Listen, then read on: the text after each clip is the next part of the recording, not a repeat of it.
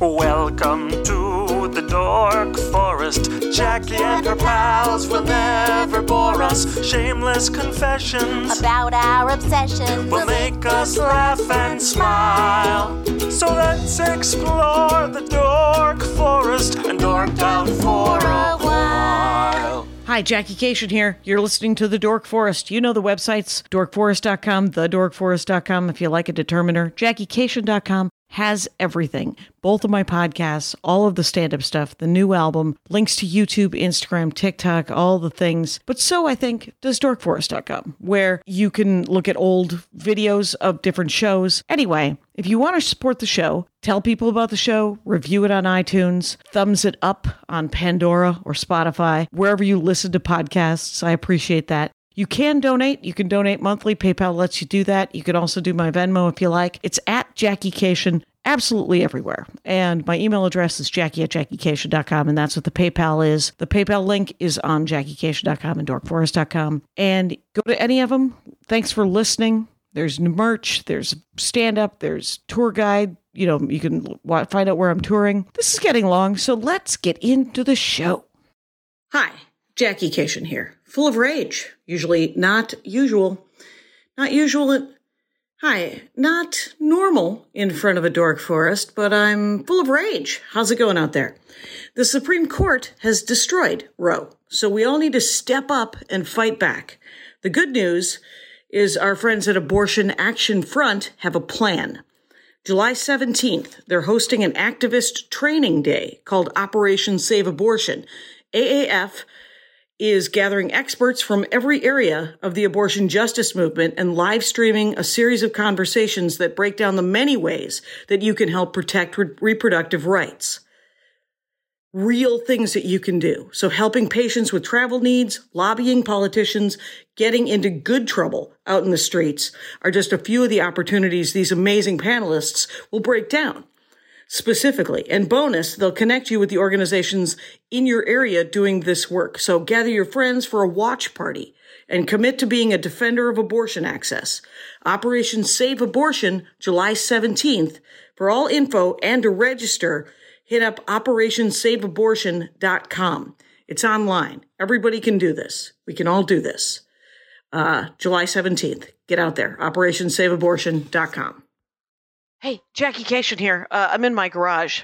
Who wants to see that closet door? Don't we want to see this version? Yeah, there we go. Hi. Uh, I you're you're listening to the Dork Forest. You've chosen wisely, and uh, let's do it. I am with uh, Gianmarco Soresi, and uh, yeah, perfect. Yeah, there we go. Soresi, got it. I there's part of me wants to ethnic it up, really get into the Italian of it. and uh, stand up comic has a podcast called The Downside, which sounds like uh, if you're ever uh, sick of talking about what you love, go listen to The Downside because it's the mm-hmm. down, it's a great chance to bitch about shit. Is what it sounds like. Is it really fun? Oh, it's a blast because I everyone's always you know everyone's become their own like PR person online and everyone's happy and then you go home Guilty. and why am I not happy as everyone else? right, right. There's these beautiful pictures of yeah. You were. It's true. I've there's uh, whenever anybody is like I've taken a picture of us. I was like, I will like it and it, but if I genuinely like it, I will retweet it or I will repost mm. it. But if I don't like it, then you will just get a heart that says, "Well, you posted something about me, and I appreciate that." Because that's what it is. It's all about PR. So uh, Gianmarco Soresi uh, is has a podcast called The Downside. Does stand up comedy. Uh, so you could go probably uh, and, and Gianmarco Soresi. It's S O R E S I. Correct. Mm-hmm. And it'll be in the notes, everybody. Uh, for that's his his handle for everything: Twitter, Instagram, all the things, right? Yeah. At last I saw you, we were both performing at Flappers together. There you go. And we, uh, you, me, and Jay Leno in the green room. Oh yeah, uh, that's uh, right. Talk talking about uh, uh, how cancel culture has gone too far. We were not leading the conversation. Um, we but, were uh, not leading the conversation because it's Jay Leno might have a little bit of the world's gone mad, but he is seventy two. So he is. He is. He is, uh, and he shouldn't. Yeah, he should just talk about stand up in cars because that's what he's that's what he's made up of. He's made up of stand up in cars, and his wife is a philanthropist. So you would think that he would have some and he does. He's actually a much nicer guy than Uh, everyone who works for Conan tells me. So, because uh, everyone who works for Conan is mad. And, of course. Uh, but you are going to be in Toronto uh, on mm-hmm. on uh, and uh, we have Canadian listeners. Uh, there's people dorking out in Canada, the whole state, the whole country, the whole province, the whole oh Canada. Uh, 7, 22, and 23 of July, uh, uh-huh. Toronto. Which which venue? I think it's something new. It's called like the National Comedy Theater. Okay. Which makes it sound like it's only 50 seats, and oh. that's a lot of words for a 50 seat box. Right. That's a letter for everybody. Get out there. Go to the Toronto. Go to just uh, just follow them. Look them up. If you live in Toronto, you can figure this out. We believe in you. Mm-hmm. And then you're doing like Irvine and Oxnard, the improvs or levities or live nations or whatever they are. Yeah, right? yeah. Those yeah. big big rooms. The big rooms big that rooms. you're like hoping to fill it. Bring a friend. So that's 8 7 and 8 10 in August. So uh, if you live outskirts of Los Angeles. Uh, so, Gianmarco, here's where I'm at with uh, with the Dork Forest. You have a dorkdom I don't think we've done before, which is the television program Seinfeld, which is people Seinfeld. talk about sitcoms. They love sitcoms. It was, yeah. but you were a Seinfeld guy.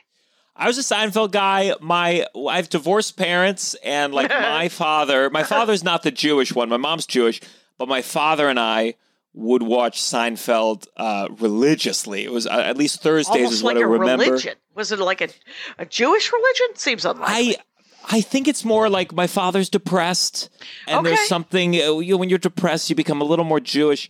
There's something about the the the complaining and the negativity and the narcissism. It just really resonated. it so did, and and my father. It was the most bonding I've had with my father, I would say, and I I learned I think I learned my sense of humor from Seinfeld. I think I wasn't raised very Jewish, and yet I have Jewish uh, traits, and I sometimes think it's because of Seinfeld. Oh, really? You know what? It's a great introduction to some sort of secular Judaism that I think we all liked because the timing was there. I mean, historically, you know, according to um, every book about the history of stand-up comedy, it was all Jews.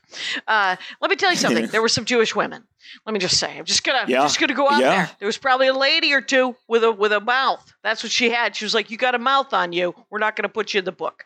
But uh, mm. uh, but the uh, but I will say that. Um, yeah, those. So, what years? It was like ninety, right? Didn't it start in uh, it came out. No, it start. I think it started in '88 or '89. I believe '89. Okay. And it had a. Uh, uh, I, I rewatched the like the documentary, and it was a wild ride. I mean, I was not.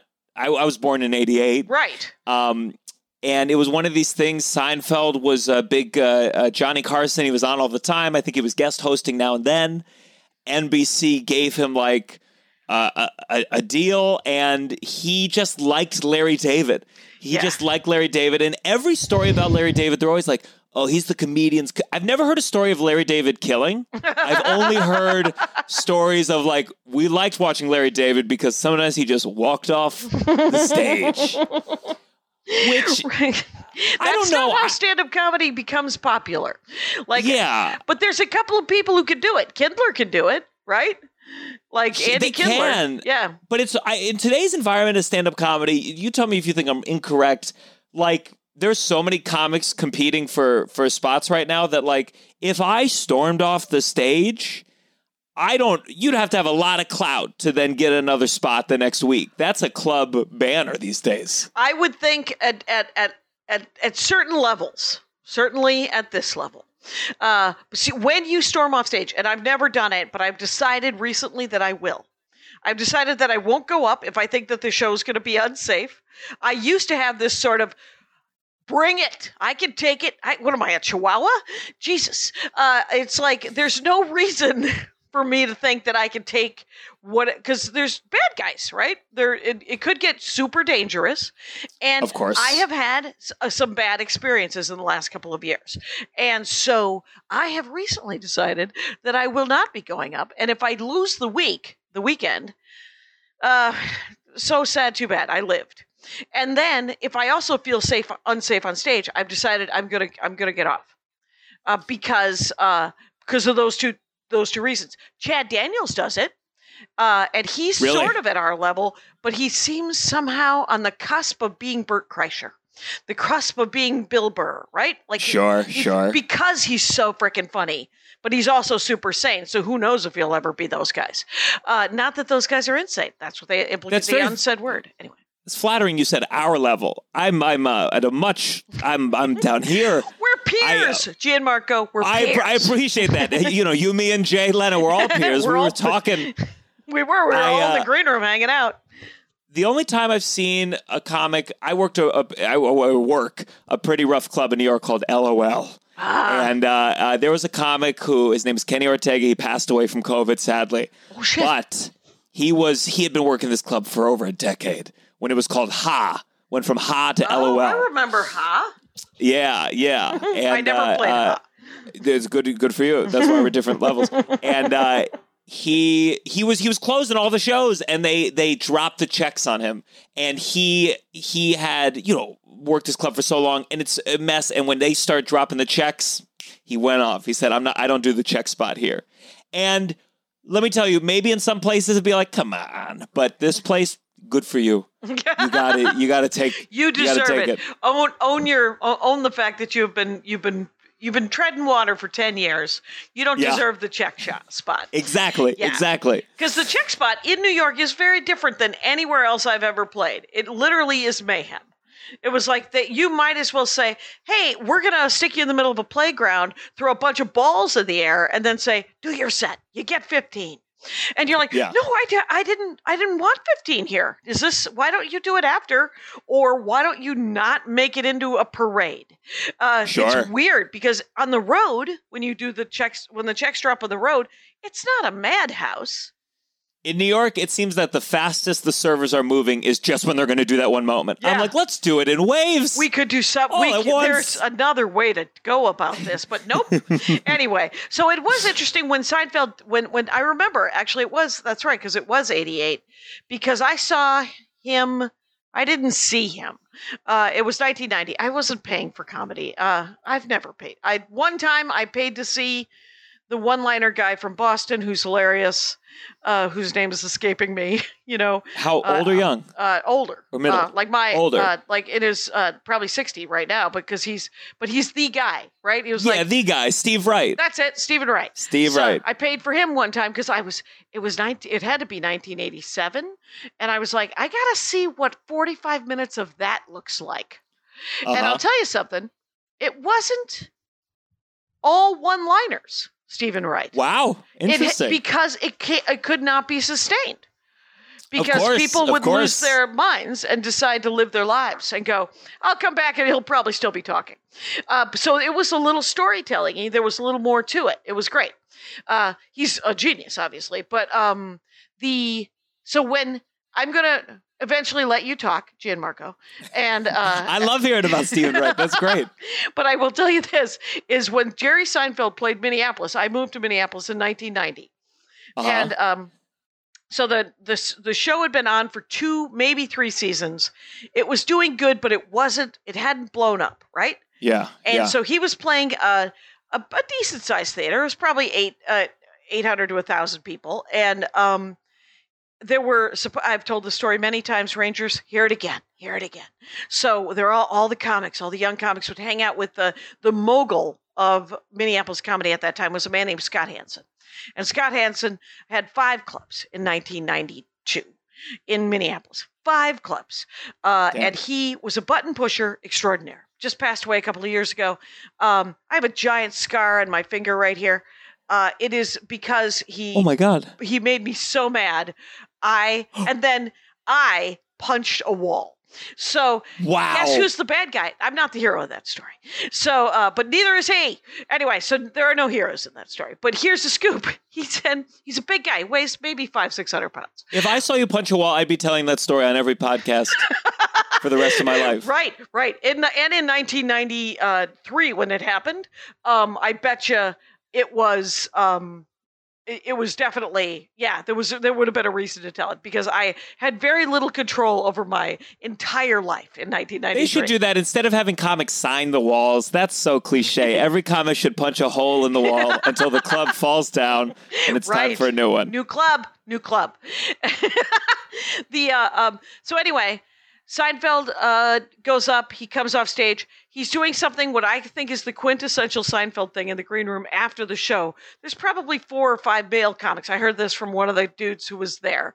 And uh, if you hung out with Scott Hansen, the guy who owned the clubs in Minneapolis, you would always eat. So if you were broke, you would hang out with Scott, and you're like, oh, Yeah. every 20 to 40 minutes, we're, there's going to be a pizza ordered or some fucking thing. I gotta, you know, it was a way to save money. It was dumb. But um, so they're all sitting around the green room, and Scott's trying to talk Jerry into going to do a set at one of his five clubs. And Jerry's like, no, I've already done stand up. I'm done. But but get get this. Jerry Seinfeld is sitting in the green room with Scott and all these comics, sewing a button on his shirt. Can't Oh, you man. picture it? It's like an episode of the Seinfeld. And so he goes, I've already performed. I don't want to. And so they're talking, and Scott finally goes, Well, do you want to go get something to eat? And while he's sewing, Seinfeld goes, Scott, you've eaten. And uh, Oh, yeah, which is brutal and not and not nice. Uh, but uh, very Seinfeld, because that's the thing about Seinfeld is it wasn't particularly nice. That show. Yeah, I, I, yeah. Oh no, well, that's what I love about it. I, I, I like, I like mean comedy. I did improv, and the teacher always said, "Jamarco, be nice." Oh, like it, it was yeah, the yeah. no. Like I'd follow the rules. I'd say yes and, but it was like yes and you suck. and and the teacher was like, "That's not cool." That's how I knew I needed to be a stand up because right, I right. just Solo you know, work. Solo work. Yeah. So I like I like that meanness. I don't know. I think the thesis of everything I do is just like, yeah, everyone's bad. Okay. And Seinfeld, at Seinfeld, they they I think it was Larry or Jerry where they both they were like no sentiment, no sentimentality ever. There's not a moment in that show, and that's why the finale didn't fully work, in my opinion, because there is no there is no conclusiveness. right. There's You no repercussions. you can't bring it to a head because there was no momentum. You Right. just should have gone out with a good episode. That's it. Right. They're That's just like, it. well, I'll see you tomorrow. And uh, sort of the Sopranos, where just they're sitting at a they're sitting at that diner and then it just fades to black and you're like, oh, they continue to live their lives. Lady in the Tiger. I could see Yeah. someone killing George. I could totally see someone killing George. right. It doesn't have to be a gunshot. Yeah. It was interesting about the guy who played George, who um has a name. Jason Alexander. There, thank you very much, Jason Alexander. Um, I, I believe I saw an interview with him once where he said, "I don't understand how people relate to these characters. They're monsters. My character is the biggest asshole in the world. Why would you relate to this guy?" Yeah, I think that's like Larry David again with Curb Your Enthusiasm, which which is it's like second wave of this kind of comedy. right. I, I've heard from uh, w- women on dating apps that at least men my age, I'm in my 30s and 20s, there's so many that say Larry David is my spirit animal or Curb Your Enthusiasm is my best show. Mm-hmm. And I think what it is, it's just like, again, I, I, I, I don't want to say this is just a Jewish thing, but as a Jew and with a girlfriend as a Jew, I think like the complaining. There's there's something about like it's okay to complain. Sure. It's okay to like talk about the nice event, and complaining doesn't mean you didn't have a good time. It doesn't mean you don't want to go back. Right. And I think But like did you notice that there were toothpicks that didn't have the curly cues on top? That Of was like- course. you're like, and so I think like people who are not in that realm, Larry David is like it's like the first time they're like, yeah, I always had complaints too that I never thought we could talk about, and we can be fun about it. So they overrelate. Yes. and it, it, they're like, okay, well, I can be an asshole now, and it's like, well, no, this is exaggerated. right, I- right. Th- well, that's and- the part they miss. Right, right. And uh, it makes me glad I'm not uh, on the uh, dating app. Though I will say, when I was dating, it was 2000 in 2000 and and so and the and the joy that was there I had a, I have a friend who once said to me there are people who like friends and there are people who like Seinfeld. And I have recently had people in their 20s and 30s say Friends is also super mean. It is also Oh, super yeah. self-absorbed and and full of jackasses. And um but I loved Friends. I think I loved it because it was a little less mean and it was couched in some sentiment. But they weren't particularly any nicer. Yeah, I just think the sentiment. I don't know. I, I especially now these days. This was always my complaint with Parks and Recreation, where every two episodes, like friendship's really important, right? And I was like, what the fuck are you talking about? You don't like anime? Is that what I'm hearing? Is that what I'm hearing? You don't I, like I grew up in I grew up in an- I grew up in anime, but I like the cynical anime. right? I, that was my other that was my other dork thought. so no Dragon anime. Ball Z, no um Ah, Dragon It's- Ball Z. I I did really- love Dragon Ball Z. Right, it's uh, Naruto. You didn't like Naruto? Every episode is about friendship. It's like, you know it's great? This guy. I'm gonna hang in the sky and be full of rage, but my, he's got my back. And uh, yeah. So, but the thing is, is you get to like. I, I mean, I was kid. I was just busting your chops because um, no, no, you yeah. get to like both. That's fine. I mean, the thing is, is what you love about Seinfeld is that it it's completely there's no point. Yeah, and it's and, and and it's very funny. First, the show for a mainstream show, Seinfeld was so meta. There were so many meta references. Right, inside Once they- baseball, kind of. Yeah, yeah. And so uh, the, the the the history of the show it was amazing because a the the test audiences hated the pilot. they said it was too Jewish. They said it was too New York. Right. Um, and they like released it as this crazy thing where they filmed it like a they they they aired it in the Saturday Night Live slot. And it was like a special. It was like how a stand-up comedian makes their material. That was the the pitch Right. of it. Mm-hmm. And then they did a four episode order for a first season. And it was just like everything about it seemed doomed to fail. They were like, this is never going to go. This is never going to be popular. So they did one and they aired it like Saturday night at 10:30 yeah, yeah, they aired it. and then they uh, made uh, four episodes? they yeah they did four episodes after that and they demanded the first episode does not have a lane it was just like three dudes and the one network note that they gave they said you have to have a woman I am going to I am going to sharpen this pen. Uh, yes, it's it's so sad for Carol Leifer. Yes. Uh, yep yep and and uh uh you know uh, larry david had worked with uh, uh, uh, Julia Louis-Dreyfus on SNL. Larry David did one year of SNL mhm. and then did a show called Fridays, I think it was Yeah. called. The SNL competitor with Michael Richards was on Friday. Okay. But just this cast, I think what's incredible about Seinfeld is first Jerry Seinfeld, not a good actor. Oh, those Not first couple of seasons. Those first couple of seasons, you're like you're watching everyone just sort of carry him around from one part of that that the set to the other, and Yeah. and him just woodenly saying things. but it feels right for the show. Like it feels they you know, it's it's one of the few comic driven shows where it just it feels like they they did it he never had to overextend himself. It's just him complaining. It's just him doing bits. But that cast is incredible. That cast is incredible. Yeah, he got Jason Alexander, Ju- Julia Louis-Dreyfus, and um, Michael Richards to literally, and everybody else was was. And granted, they were sketch or they were improv, but they weren't stand-ups. And trying to teach a stand-up comic how to act is its own project. And the fact that it was successful created all of the 1990s where everybody got, or many many deals were cut with comics that were not who couldn't even act to the level of Jerry Seinfeld, right? or they didn't do the casting right around them to hold him up, right? Of course, of course. And uh uh Jerry like notoriously he he really talks uh he doesn't respect acting very much.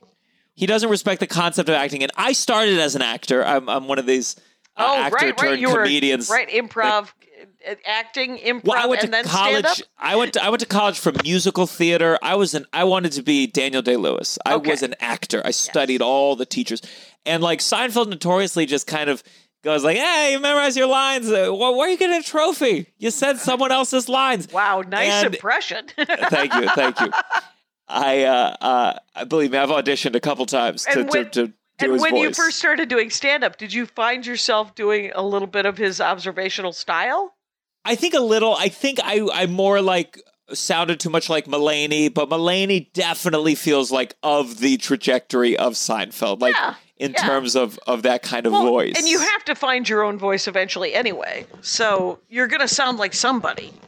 yeah. I um, think that's the thing about Seinfeld is just like he was so you know, part of it feels hacky now, that idea of like, what's the deal with, but he really crystallized some version of that. It's hacky because it's been hacked. I mean, there was him and a, and a handful of guys were doing that super observational version, Yeah. and it was set up punch, set up punch, and and he was in that era when when it was you were supposed to get something like a laugh every second and a half, and there was this like in sixty seconds, in every minute, you were supposed to get something like thirty laughs, and you're like, Wild. well, you're out of your goddamn mind and but it was because that was his thing. But I remember the first time I saw, um, and I didn't even see it. I heard Richard Pryor, uh, a Richard Pryor album, and we're talking 15 years ago. I never listened to stand up, so Yeah. I'm listening to this thing, and I was like, oh. I see where everything else came from, right? I mean, there was there's so many guys who came from that place, and then made it their own. Obviously, right? Like Bernie Yeah. Mac and all of the kings of comedy, they're all doing some version of Richard Pryor, uh, Sure. and, and until they had their own voice. And but Richard Pryor like opened the door, and much like Seinfeld opened the door to talking about the mundane and making it really funny and personalizing it. Yeah. And I, I don't know, sometimes you hear old Seinfeld, it's very I was I was watching that George Carlin documentary, and they're both kind of comedians that like I think in their weaker times get a little bit too obsessed with language. Yeah. Like Seinfeld loves to be like, you go in the train, but you go on the boardwalk. Yeah. On the inn, and you're like, who gives a fuck about any of Right, this? he's it's just, that way because it is. He's fishing for premises. I don't know if you've ever, where you're just like, what else happened? Did anything else happen? I got to find a premise. And he's a, I- he's the guy that writes that joke. So, I went to the taping of his Netflix special where he did all the old material. hmm oh, the Uh, last uh, time. Yeah, the last time. No, no, no, not the Broadway one, but he did like a Netflix one where he like did all his material up to his first Carson appearance. Oh, weird. It was like his first Netflix special, and he they didn't say that during the show. So he was doing these materials about like he was doing a chunk on, on cotton balls, and I'm sitting there like, what the fuck? You're talking about cotton balls in 2022, and then he did some bit about his parents moving to Florida, and I was like, your parents are dead. Right. Oh, this is all old material. Okay, yeah, they great, might great, have want to let people in on that. That's nuts. It was very strange. When I realized it, I was like, oh, okay, I get the conceit. I yeah, Good. they're gonna have to sweeten the hell out of this the first twenty minutes of this until everybody realizes what the hell is going on.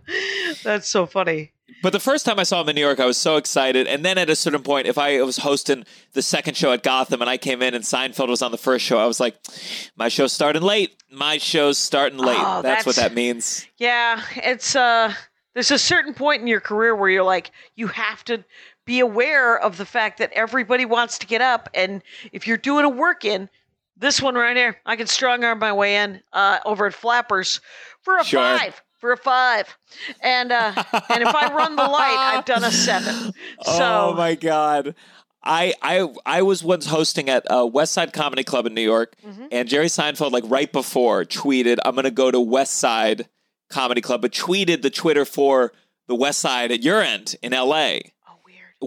And so, like West Side in your end had to like clarify Seinfeld is not coming here. Right. Then Seinfeld just tweeted in New York, and I'm hosting, and so people start realizing this mid-show that Seinfeld's coming, and the number of yarmulkes that came into this club, it was because we were on the Upper West Side, so they were all there. Okay. and it was so funny to watch just this just crowd of Jews just come in mid-show, so excited Ah, to see Jerry bastards. Seinfeld. Poor things. Yeah. They didn't Yeah. get to they didn't get to see him. I think it's um so so uh did you ever write a spec? Wait, you're probably not old enough to, for that that would have been a spec. Because Yeah, I wrote been a spec. spec. I wrote a Seinfeld spec. That's is- so cool. It's terrible. So it's not Is good. it bad? Well, uh, neither one of this. I wrote a Spin City spec and Mm. uh, and a Seinfeld spec. And uh, the Seinfeld spec, uh, the only thing I liked out of it wasn't even mine. It was my buddy Jim who who watches it all the time, and he and I wrote on his idea. And the idea was that um, um, George gets on the bus, and the bus driver has a really big belt buckle, and George makes a crack about it, and the bus driver uh, gets really mad at him. And uh, so the rest of the show, George keeps buying bigger and bigger belt buckles and gets on, and tries to find that bus driver again. I like that Um, a lot. Right, because there's nothing there. That's all it is. It's just him humiliating himself with a giant belt buckle. Did you uh, ever read the spec script uh, by Billy? Oh, what's his name? He did a Seinfeld the day after 9 11. Oh no. Oh, you haven't read this? It, it was like, it was this crazy thing. It was a script that went viral. Yeah. And it was the funniest thing. Because it, it was about nothing, but it was like involving all these things. Kramer Right. had lent his box cutters to what ended up being one of the oh, terrorists. Oh I- Jesus I-. Elaine was about to break up with a guy who was a fireman who went in and now he was a hero, but she was like really trying to break up with him. and it's this incredible. It's it's I would I would pay real money to see them read that script out loud. Wow, that is amazing. It's amazing. That, that's uh yeah. I don't see those guys uh buying toothpaste and and bringing it down uh for everybody. Remember when everybody was bringing toothpaste uh Yes. to people? Yeah. Mhm, Um mhm. they're like, "Well, I don't know what else to do." And you're like, "How about get out of the way?" And uh, Sure. sir, it's uh that um that is super dark. I'm surprised actually that they haven't done a table read of that for like the 25th anniversary. Maybe they'll do it for the 25th anniversary of 9/11. That would that would be that would be something. That'd be super dark.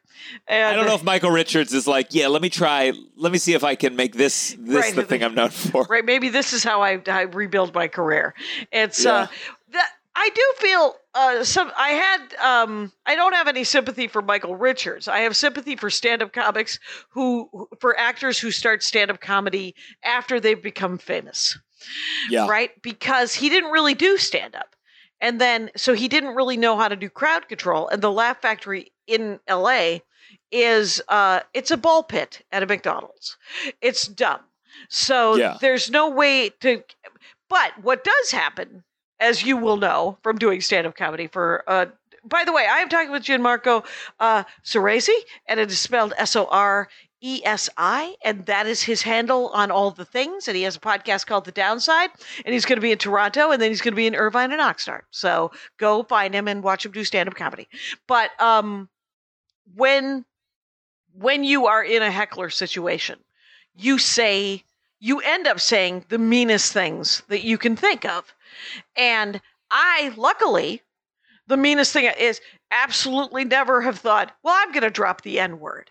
Sure, right. sure. But maybe, maybe my, my racism uh, is is somehow manifest in a different way. It turns out it's not me saying horrible things to people of color or to Jews or to women, but I to other women, I've called other women cunts.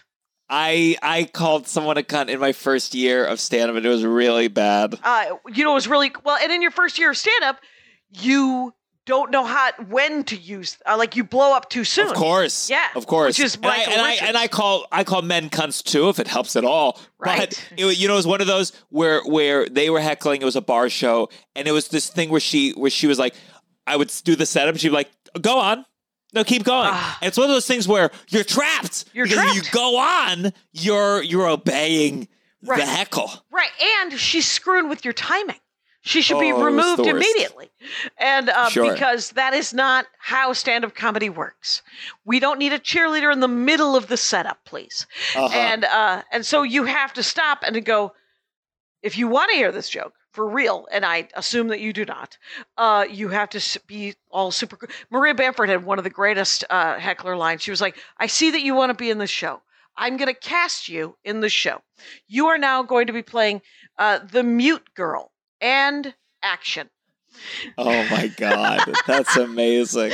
and so uh, it is a delight uh, to work with Maria Bamford. So, uh, but the thing is, is is when like in in my early days, I would blow up too soon, and I would go too dark too quickly. Yes, Yeah. Jack, Jackie, we, we heard the punch the wall story. We know that you blew up too soon. Right, there was trouble, and sadly, that was easily six years in. So uh, that should have been I feel that all the time. Like there's something, there's nothing to me. My theory has always been like there's nothing funny about real anger, like impotent Yes. anger. So like there, sometimes I'll tell an audience member, be like, "Shut the fuck up," and it's funny. Yep. And then there's sometimes there's something that changes in my tone. I go, "Shut the fuck up," Yep. and it's like, boom, the audience goes, "Whoa." Yes, This is not fun. right. It's it's what I call the four levels of, of heckler. The first heckler you ig- try to ignore, and then the second one you're like, uh, "Hey, whisper fucks, uh, what are you under a helicopter or whatever?" Right? Uh-huh. You jokingly tell them to shut the fuck up. Third one, you jokingly attack them, and then the fourth level is literally you have to get them out of the room to continue the program. That is when I've decided I don't ever want to get to level to DEF CON 4 ever again, which I think is the other way with DEF CON. But I will Yeah. I will walk off. I will sit down. I will Chad Daniels this thing. So What's so funny is like I've done some casinos, seems to be casinos where they're like, if anyone you need anyone removed, do the classic. They look like they need some water. Mm-hmm. and was I, I I did it once. There's a bachelorette party, and I was like, they need some water. Some water here for these folks. No one came. No one And came. at the end, they at the end they were like, "Well, it seemed like you were handling it pretty well up there." And I was like, "What? What do you want? You want me to start crying for you to take me seriously? Oh, yeah. Of course I handled it well. That was the that was what I'm trying to do. And then Yeah. you do the secret part. yeah. You be the principal, not Yeah. me. Right, right. Your your job. The the and I've told this story before too. Rangers, you gotta love it. Uh, is uh, I was doing an Indian casino in northern Michigan where you were not allowed to be mean to the audience and you were not allowed to swear at all, and you couldn't make fun of the casino, which I wasn't going to do, or gambling, which I also wasn't going to do. But there were two super drunk dudes in the front row who would not stop, would not stop. And finally, I was like, "Can you get your buddy out of here?" And he goes, "Nope." And you ever get so mad? Sometimes in stand up comedy, you get so mad you see those red Yeah. dots. You see those Uh-huh, red dots. uh-huh. And I looked around, and for the first time at a, at a casino gig, there was not a security guy. So um, I literally was like, well, but I can't do anything. And because when you feel that sort of powerlessness on stage, I've decided to never feel that again. But um, the but what you do when you think that you're somehow tougher and you can power through this and you don't want to get prorated and you need to get paid uh, and so you stay up and do your time you're like all right um, i literally felt and this i'm pretty proud of myself i've never done it since but i fell to my knees and made the sign of the cross and tried to pray them out of the room Oh my god. and I was like, please God bless these men away from me. I hope that they win at all of their cards and games and all the things out of this room. And they did get up and leave. And but here's the weird thing. Uh, then I had to stand up. I'm not Uh-huh. a gazelle. This uh, I don't fall to the ground and get up, uh, even in, even when I was 40. So uh, it was not it wasn't pretty, is what I was saying. I was like, did you guys know I did physical you, comedy? You, you you had to call them back to help you up. Yeah, You're like, hey guys, guys, come back here for one second. So, so I just uh, the the what are your fa- let's uh you know we're 40 minutes into this thing. What's your favorite episodes? Well, I think like the the interesting about Seinfeld is like I learned a lot about sex from Seinfeld. It was a very like it- talked Okay. about sex a lot. Like it was very much like are they staying over? Are we going to be friends and still have sex? And like the the two episodes, and I was at that age where it was still it was anything about sex was so titillating. Right, right. So just like, oh my God. And one that will always, I'll always remember, I thought, uh, but like as I became an adult, like that sponges were a bigger thing with sex because Elaine had a whole episode where like Oh. the sponge she was using for sex. And again, I, I didn't even know, does sponge go in? Does it go over? Who the fuck knows? But I, th- she, basically the sponge is discontinued. So she has like five more sponges. And so she's deciding her sexual partners, are they sponge worthy? And I don't must have remember been that line, but I bet you that was the line. Oh, yeah, Uh, absolutely. yeah. Sponge worthy was. I mean, this this show was so good at coming up with with like words and Yeah, yeah. phrases, uh, and so so like that's how I learned about like Right? I I, I guess that about you had to be worthy Yeah. about contraceptive about like Uh, you know you gotta you gotta be worth it. right. Uh, uh, right. and That so, like- there was a lot of worth it, whether or not people were worth it socially, whether they were worth it sexually, whether they were, and what was there was George got engaged to some woman who was very wealthy. Uh, yeah. Uh, uh, oh, what was her name? Susie? Was it Susie? Susan, maybe. Susan. Susan. And Uh-huh. um, and so and he was constantly going. I think the fact that they have a cabin and that she's got all of this this this other this crap like and and and Michael Richards' character Kramer was like her dad's got good cigars. You know, I mean like like all of these things were like are these are these are on her side. The other side she snores. She has uh, an eyebrow twitch. Some sort you know something in minuscule that you're like is Yeah. this like what are your favorite worth it? Like I uh, one was uh, kind of the inverse of it was Seinfeld deciding to break up with someone because he had like a voice that he liked to do where he went hello! Oh, and right, he like right. thought it was very funny and this woman was like this the voice has got to stop is it you got to pick is it me or the voice? And then they had this whole montage of like Seinfeld at the beach like just contemplating like what was worth it this relationship or this new funny voice. And she comes in one day and, and she's like so have you chosen? And he turned to her and said hello! And she storms out. And it was uh it, it, it was it was an it was an amazingly petty show an Right. amazingly petty show. It was super petty but there were scenes in it that were that are iconic that people still Uh. reference and yeah the he he's dating a woman. I have been in this situation. I'm very bad with names. Oh, terrible with names. so I. embarrassing. Didn't remember we met in at flappers until you told Sure. me and then i was like oh yeah i, I remember was that ready. guy. Yeah, yeah yeah, yeah. you remember jay though. That's convenient. But right so very. 50 years of him staring at me. But uh, there was an episode where Jerry's dating someone and he does not know her name. And she says, "Well, people made fun of me because it rhymes with a, you know, a, a part of the female anatomy." right right And so they are going crazy. And and she eventually confronts him. The worst question you want: What's my name? And he can't get it. She leaves, and right as she leaves, he goes, "Dolores, Dolores." Oh my God. The speculation is that he couldn't also find li- the clitoris. That Yeah. would be the joke that I would also. It was like you would remember the word Dolores if you knew where the clitoris was. And Mm-hmm. uh, huh? that's the joke I would have made. I once, um, here's too much information. I once had sex with a guy that I thought was his name was Steve. It turns out it wasn't Steve.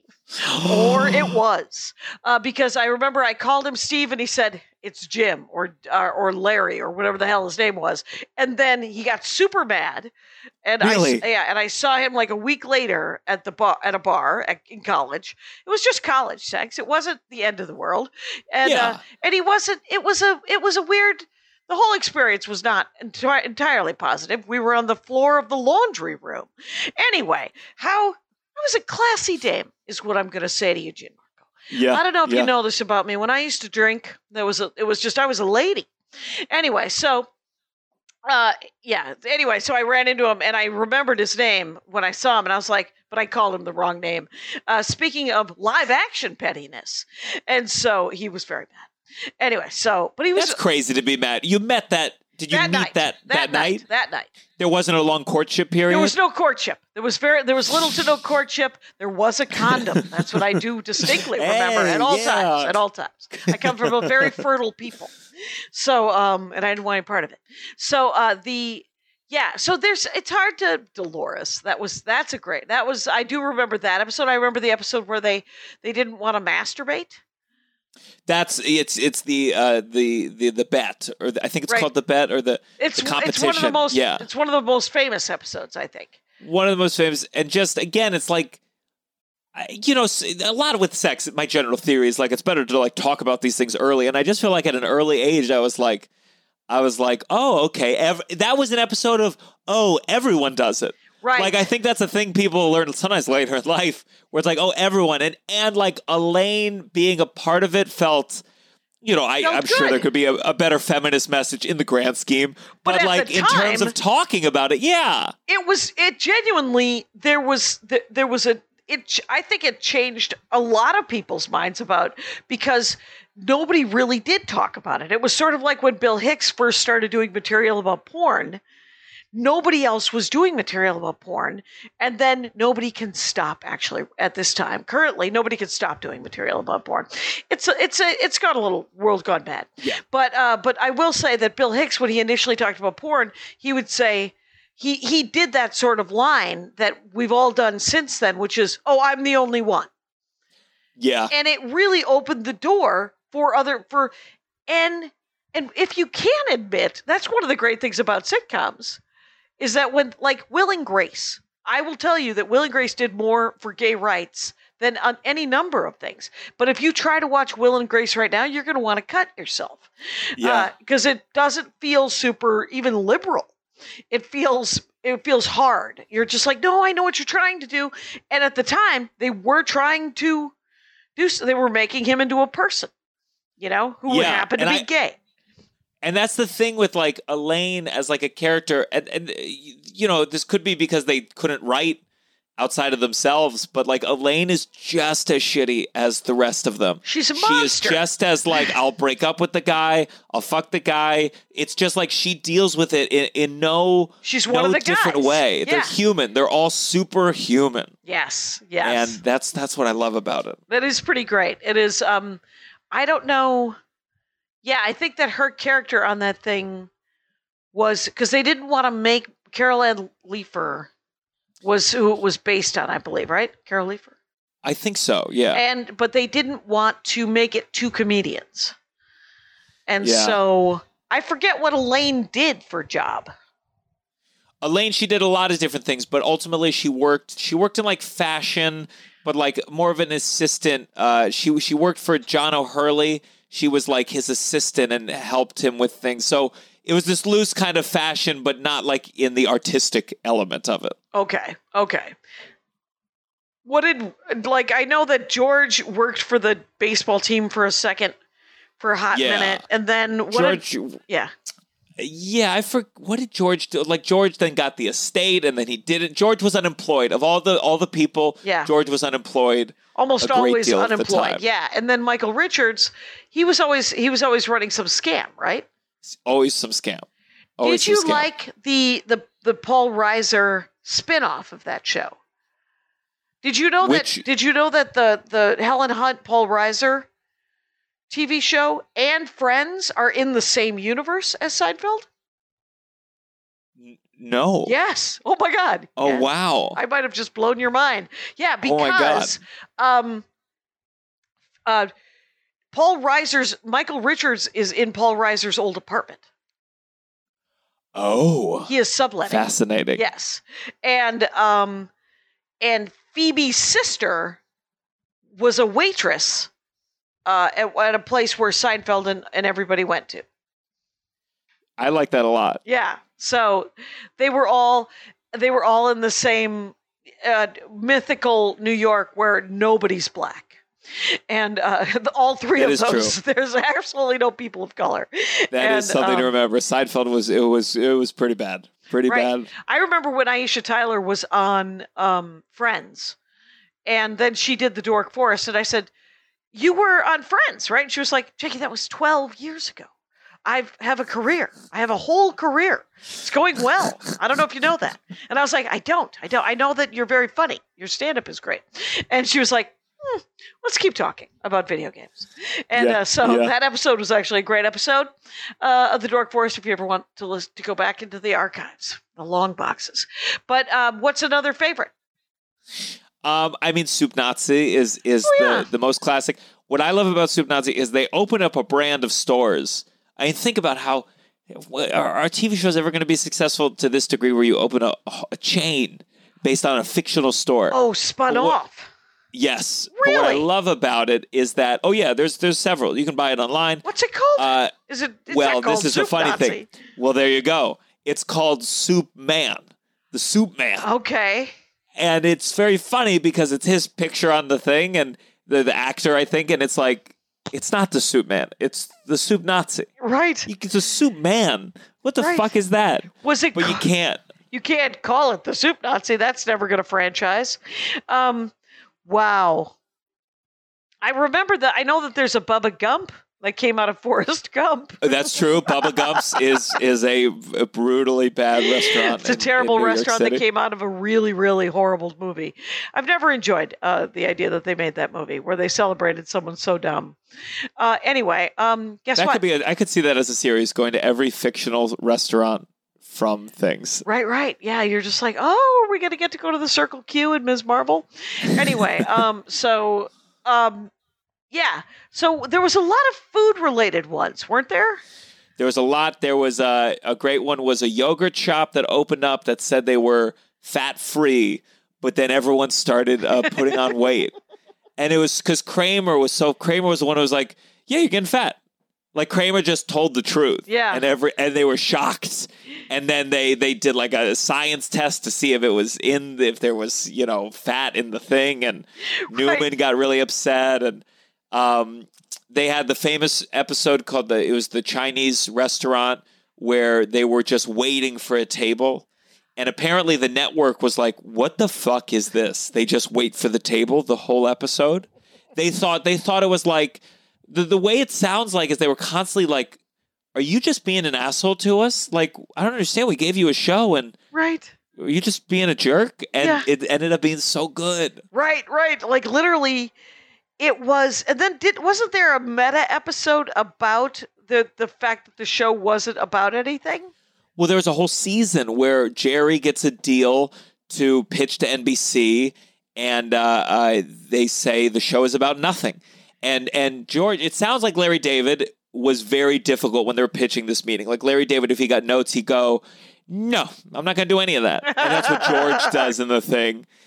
And uh, yeah, there's a whole. They do a whole season I where they want to watch cast it. Seinfeld with you, Gianmarco. That's I don't Oh. want to watch it alone. I think that that sounds sad, but to watch it with others, I think might be Yeah, might be the way to go. My brothers And then uh, Kurt- love it. And then Curb Your Enthusiasm did the truly the greatest reunion where they did a whole season of Curb Your Enthusiasm where they they bring back they're going to do a season and so they it's about him cajoling all f- the four of them to do the show again. Okay. And honestly, for Michael Richards, probably the only the, the, the only way that this meta version were they able to like sort of address this this thing that felt insurmountable to really Well, come back from. Yeah, it's really hard when you've when you've made such a huge error of how to apologize and how to not seem insincere because you still want to work, but also one of, one of the Yeah. greatest. I mean, I think about it all the time.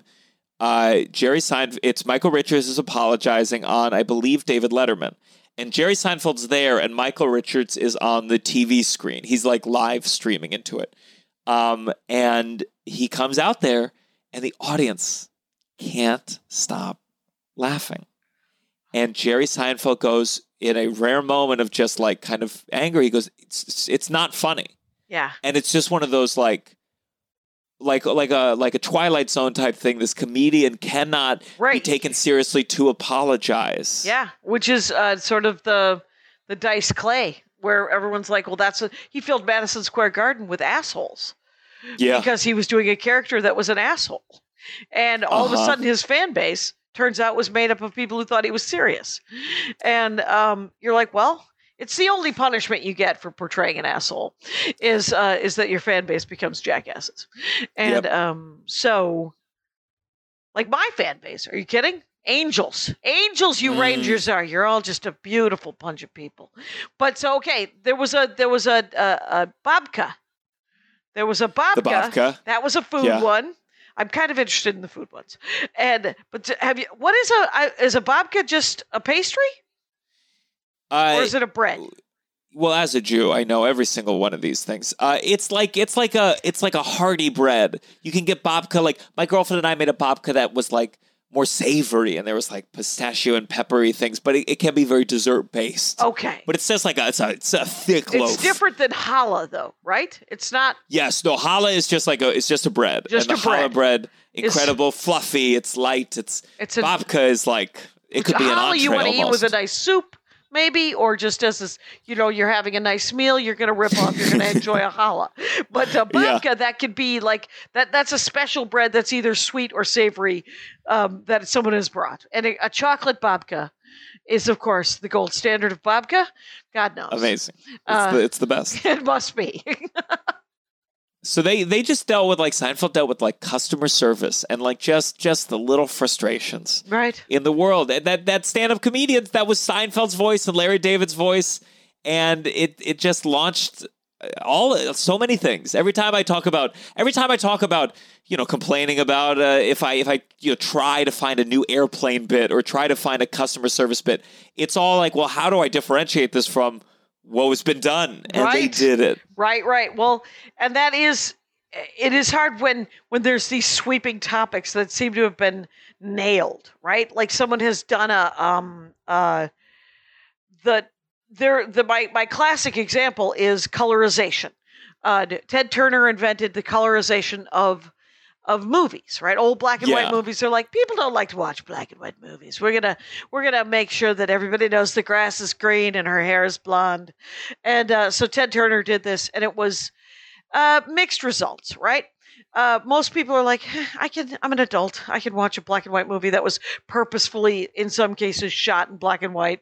And um, Jay Leno, while subbing for Johnny Carson in the early '80s, did what I think is the definitive colorization joke.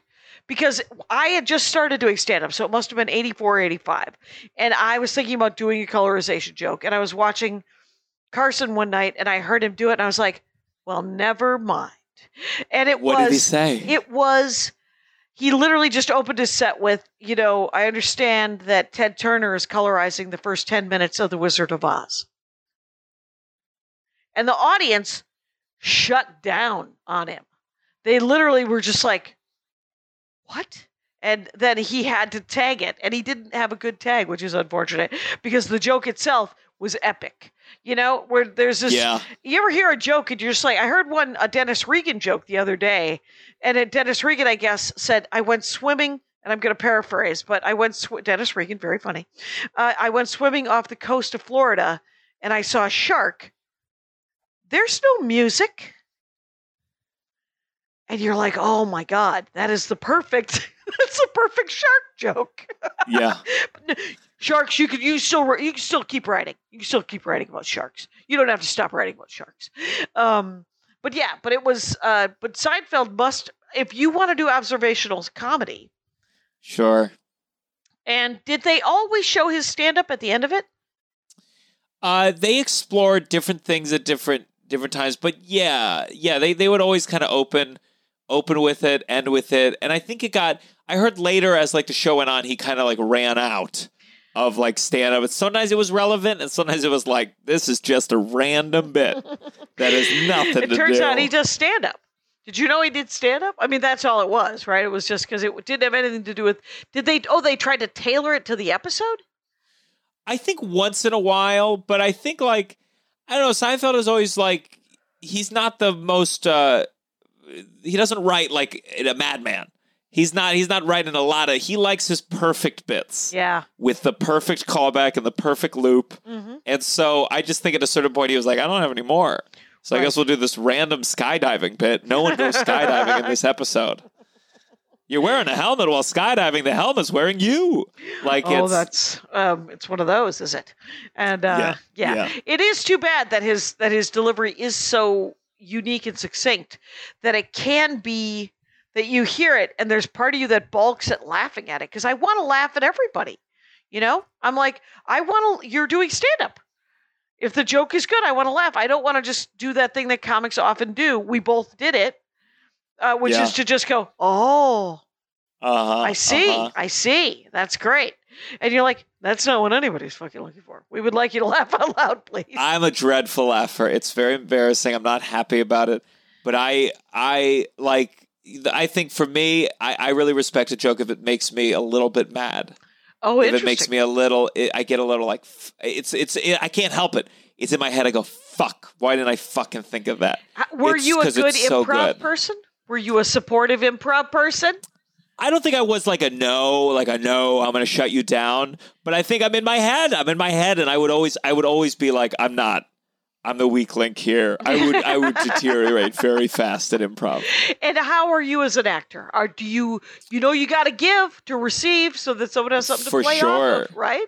For sure. I think I, I, I think I'm a, a decent scene partner. I'm not like a, a hog on stage, but it's tough. I'm in my head. I, am in my head. I'm These observing myself. I'm questioning on. my things. You want to be the Oh, great actor. You want to be the great actor. We all have to figure out how to get it. I remember I was on a panel once with improv people, and they organically knew how not to hog the like because they'd been worked in teams for a, a dozen Sure. years, right?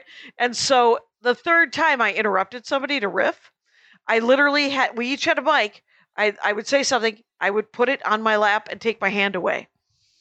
Because in an effort to let others have the panel, right? that can be nice, but if you're with a group of comics, like sometimes you gotta be like, if Oh. you do that, you will not speak. Right. Oh, if I'm with stand ups, you're just like, oh no, you're going to bust my chops. I have to bust yours back immediately. Otherwise, I uh, am considered less than. Anyway, uh, by the way, it's been an hour, my friend. Uh, you have barely scratched the surface of any of your other dorkdoms, but we did get to a pretty in depth discussion of Seinfeld and what. So there's a there's a documentary about the show. Documentary. I mean, Curb Your Enthusiasm, the season where he brings back Seinfeld is a is a like you learn a lot about it. Okay. Uh, uh, and it's just like it's amazing because Seinfeld is again. They said it was too New York, too Jewish, but this show got so specific into human nature that that whenever you know it just switched from Hulu to Netflix for five hundred million dollars or whatever, Wow. and it's just like it's pretty amazing when comedy gets so specific and so uh this has always been my theory with comedy because my mine's very first person and narcissistic and self and navel gazing it's like if you can get so deep in yourself Mm-hmm. you can ultimately create something that that connects universally and like seinfeld did that Yeah. I mean, a, a, such a it, does feel like a very Jewish show, and for for it to to somehow connect to all corners of the world, It's, It's, uh, amazing. it's incredible. It's nice to be able to sort of see that sort of representation and then see that it affects everyone, you know? Yeah. It's sort of like when you like when when I when I talk to somebody who's Latina and they're like, they finally made Coco, you know? And, and you're like, you know, and everyone loved it. Everyone loved it. And you're like, yeah, because in the end representation matters and we all want to feel like like we we matter. And and the best way to do that is to go, "Oh, that's that's my family. That's how that's how we talk, and you Yeah. like it too. I am human, and uh, and that is a that is a nice thing. That's awesome. Uh, Gianmarco, thank you so much for coming on the Dork Forest. Uh, Thank you. wh- What uh, it's at your name? Why don't you say it, It's at John Marco Soresi. John Marco? uh, hmm It's not yeah. Jan. I see. I want to Italian it. It's John Marco uh, Soresi. So uh, at John Marco Soresi, it is spelled in the notes. Everybody, go find him on Instagram and Twitter and Venmo. Yeah, what the hell? Just Venmo the guy. He's, Please. What, what is he? He lives in New York, and uh, uh, so um, you have shows uh, in Toronto in July, twenty second and twenty third, um, and you are also at the Irvine Improv or whatever it's called at eight seven, and the Oxnard Uh-huh. Levity Live or whatever it's called on eight ten, and um, and you have a podcast podcast called The Downside. The downside. Thank you so much for doing the show. Thank you for having me. And Rangers, you know the rules out there. Take care of each other. Lizz Winstead here, co creator of The Daily Show and co host of the Feminist Buzzkills Live Pod. Well, the vaginal crossing guards on the Supreme Court have destroyed Roe v. Wade. Good news my nonprofit Abortion Access Front can help. On July 17th, we're hosting an activist training day called Operation Save Abortion. We're gathering experts from every area in the field of abortion justice and live streaming a series of conversations that break down the many opportunities available to you to protect access to all things reproductive care. Helping patients with travel needs, lobbying politicians, and getting into good trouble out in these streets are just a few examples that these amazing panels are going to break down and bonus connect you to the organizations in your area doing this work. So gather your friends for a watch party, then commit to becoming a defender of abortion access. I'll be there, and so should you. Operation Save Abortion, July 17th. For all the info and to register, hit up OperationSaveAbortion.com. My hat, my hat, my hat. They're dancing around my hat, my hat, my hat, my hat. Well, what do you think of that?